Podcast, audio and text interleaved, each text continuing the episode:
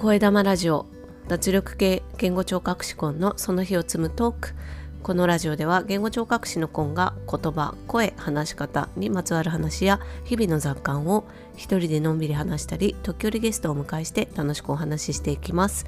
聞いてくださっている方の肩の力をタランと抜いていけたらと思います。今日は7月17日土曜日です。今日も札幌は最高気温が 32.4 度とで、非常に日差しが強くてですね、もうなんか湿度が低かろうが暑いものは暑いというような感じになっています。日差しが非常に強くてですね、日焼け止めを塗っていても皮膚がね、結構後で痛がゆくなるような、それぐらいの日差しの強さですね。私は最高気温の確認をこの声玉ラジオ配信するようにいつも確認しているんですが、その確認している場所が札幌管区気象台のウェブサイトなんですけれども、そこに北海道の今日1日の最高気温ランキングみたいなのがこう高いところから順番に出ているんですよね。で、ゾーニングっていうか、なんていうんだろう、なんかその気温の多分大気というかね、によって色分け表示がされていてですね、札幌の場合は今日は 32.4 度で、そこはあと赤い背景で白抜きの文字っていうような表示のされ方がしてあるんですけど、その上の方にですね、北海道の東部、道東というふうに北海道の人は呼んでますけど、道東の例えば北見とか帯広とかそういう町とその周辺はですね、赤紫色で表示されてまして、今日は35度以上ですね。北見帯広が35度超えで、一番高いところは36度を超えていまして、もう体温ですね。そこまで行くととっても暑すぎて大丈夫かなというふうに心配になります。道東の北見とか帯広とか釧路とかそういった地方はですね、冬は非常に寒いんですよね。マイナス10度は全然、もっとマイナス20度近い時期もあったりするので、この気温の落差すごいなというふうに改めて感じます。道東の方ではあと5ヶ月くらいでそういう時期に入るのでね、冬が厳しい分、夏は穏やかに過ごせるといいのになというふうに思うんですが、まあ天気はそうもいかないという難しいところを感じます。声玉ラジオは日替わりでテーマを変えてお話ししています。月曜日は声、火曜日はビジネスに関すること、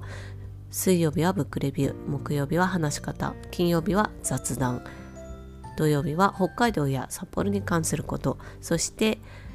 日曜日はお休みをいただいております。今日はちょっと前置きが長くなりましたが、まあ関連するかなとも思います。土曜日は北海道や札幌に関するお話をします。で、今日はですね、札幌の中でも景色がとてもよく見渡せる場所をご紹介したいなと思います。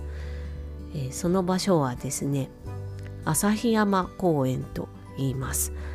旭川市、札幌から、北の方へ2時間ぐらい行ったところにある旭川市に全国的にも有名な旭山動物園という動物園がありますけれども、その旭山と同じ漢字を書くのが、札幌市中央区にある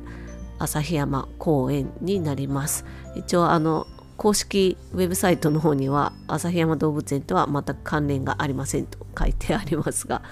そういう旭山公園という場所があります。場所的にはですね、札幌の中心部、札幌駅ですとか大通とかすすきのと呼ばれる地区から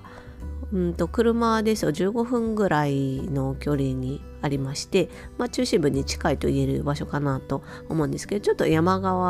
の中っていうかね、山の斜面にあるようなところになりまして、なのでちょっと高いところから札幌の中心部を見渡すことができると。で、結構ね、見晴らしがよくって、札幌ドーム、野球で有名な札幌ドームっていうのは札幌駅から車だと20分ぐらいかかるかな、っていうところにあって、結構まあ中心部からは離れてるんですけれども、そっちの方もこう、まあ、平野なのでね、札幌の多くの場所はずっと見渡すこともできたりします。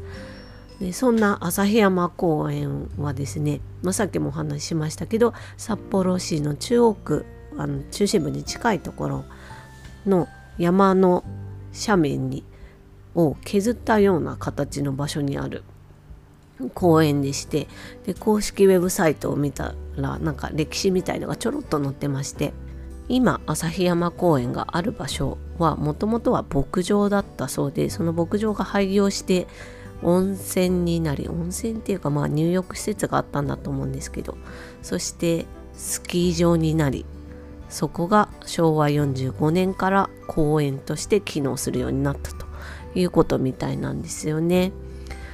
で記憶がちょっと私もおぼろげなんですけど、確か15年ぐらい前にリニューアル改装工事をして、より過ごしやすい場所として再開したんですよね。それで噴水がきれいになっていて、そこで水遊びができるようになっていたりとか、去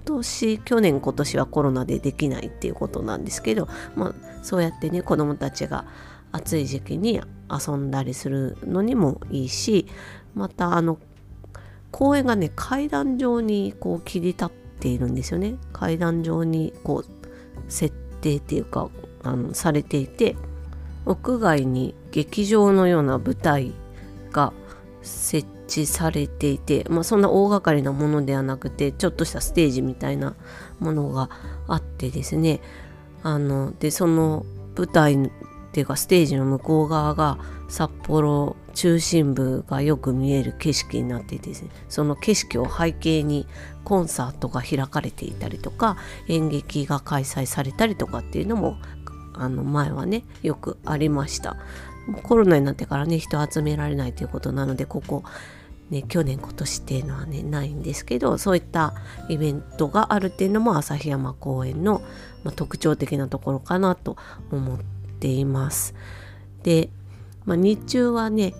晴れていると本当に遠くの方まで隣町とかまでね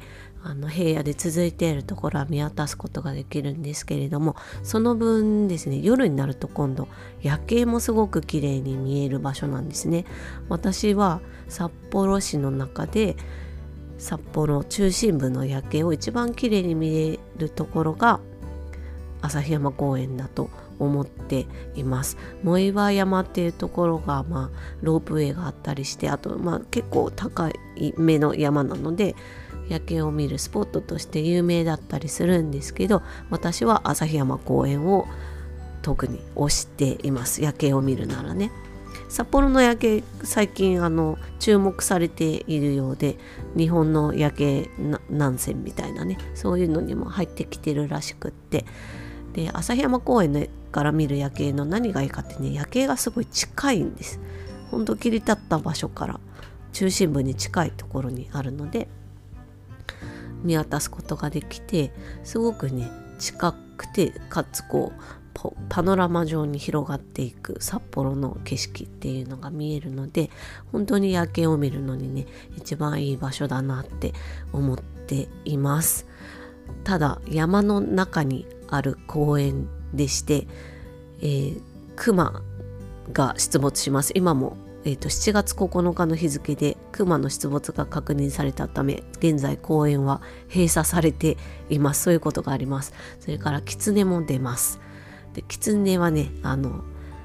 感染症の問題があるので、あまり触れてはいけない、可愛いとかって言われるんですけど、まあ、そういう心配があるのでね、まあ、ちょっと野生動物が近いっていう心配があったりしますが、ね、まあ、適度な距離というかね、必要な措置に応じて公園を楽しんでいけたらいいのかなと思います。で旭山公園、私今回このお話をするのにサイトを見て初めて気づいたんですが、私が今まで楽しんでいた公園の部分は本当にその公園の旭山公園の中心の部分だけで、結構ねその山を利用して森の中を散策できるように整備されてるらしいんですよね。なんかこう景色を見て、でこう森の中をね散策して、結構野鳥とかも観察しやすい公園のようなので、そういったね楽しみもできるかなと思います。アクセスも結構よくって、札幌中心部のホテルとかでもし旅行でねお泊まりの場合は、地下鉄東西線に乗って、4つぐらいかな駅、丸山公園駅で下車しまして、そしてその丸山公園駅に、地続きというか、地下通路でつながっているバスターミナルからバスで15分ぐらいという感じですね。朝のお散歩に行くにもよし、そして、日中に札幌ってどんな景色なのかなって見に行くにもいいですし、それから夜ね夜景10時まで公園空いているので、夜景をちょっと見に行くにもとてもいい場所ということで、どんな時間帯でも楽しめる場所だなというふうに思います。冬はもちろん雪が多いのでちょっと行きにくいかとは思うんですけれども、雪のない季節に札幌にいらっしゃる場合はぜひ訪れてみてほしい公園だなと思って、今日旭山公園をご紹介しました。というわけで今日はこの辺で、カーペディエム、チャオー。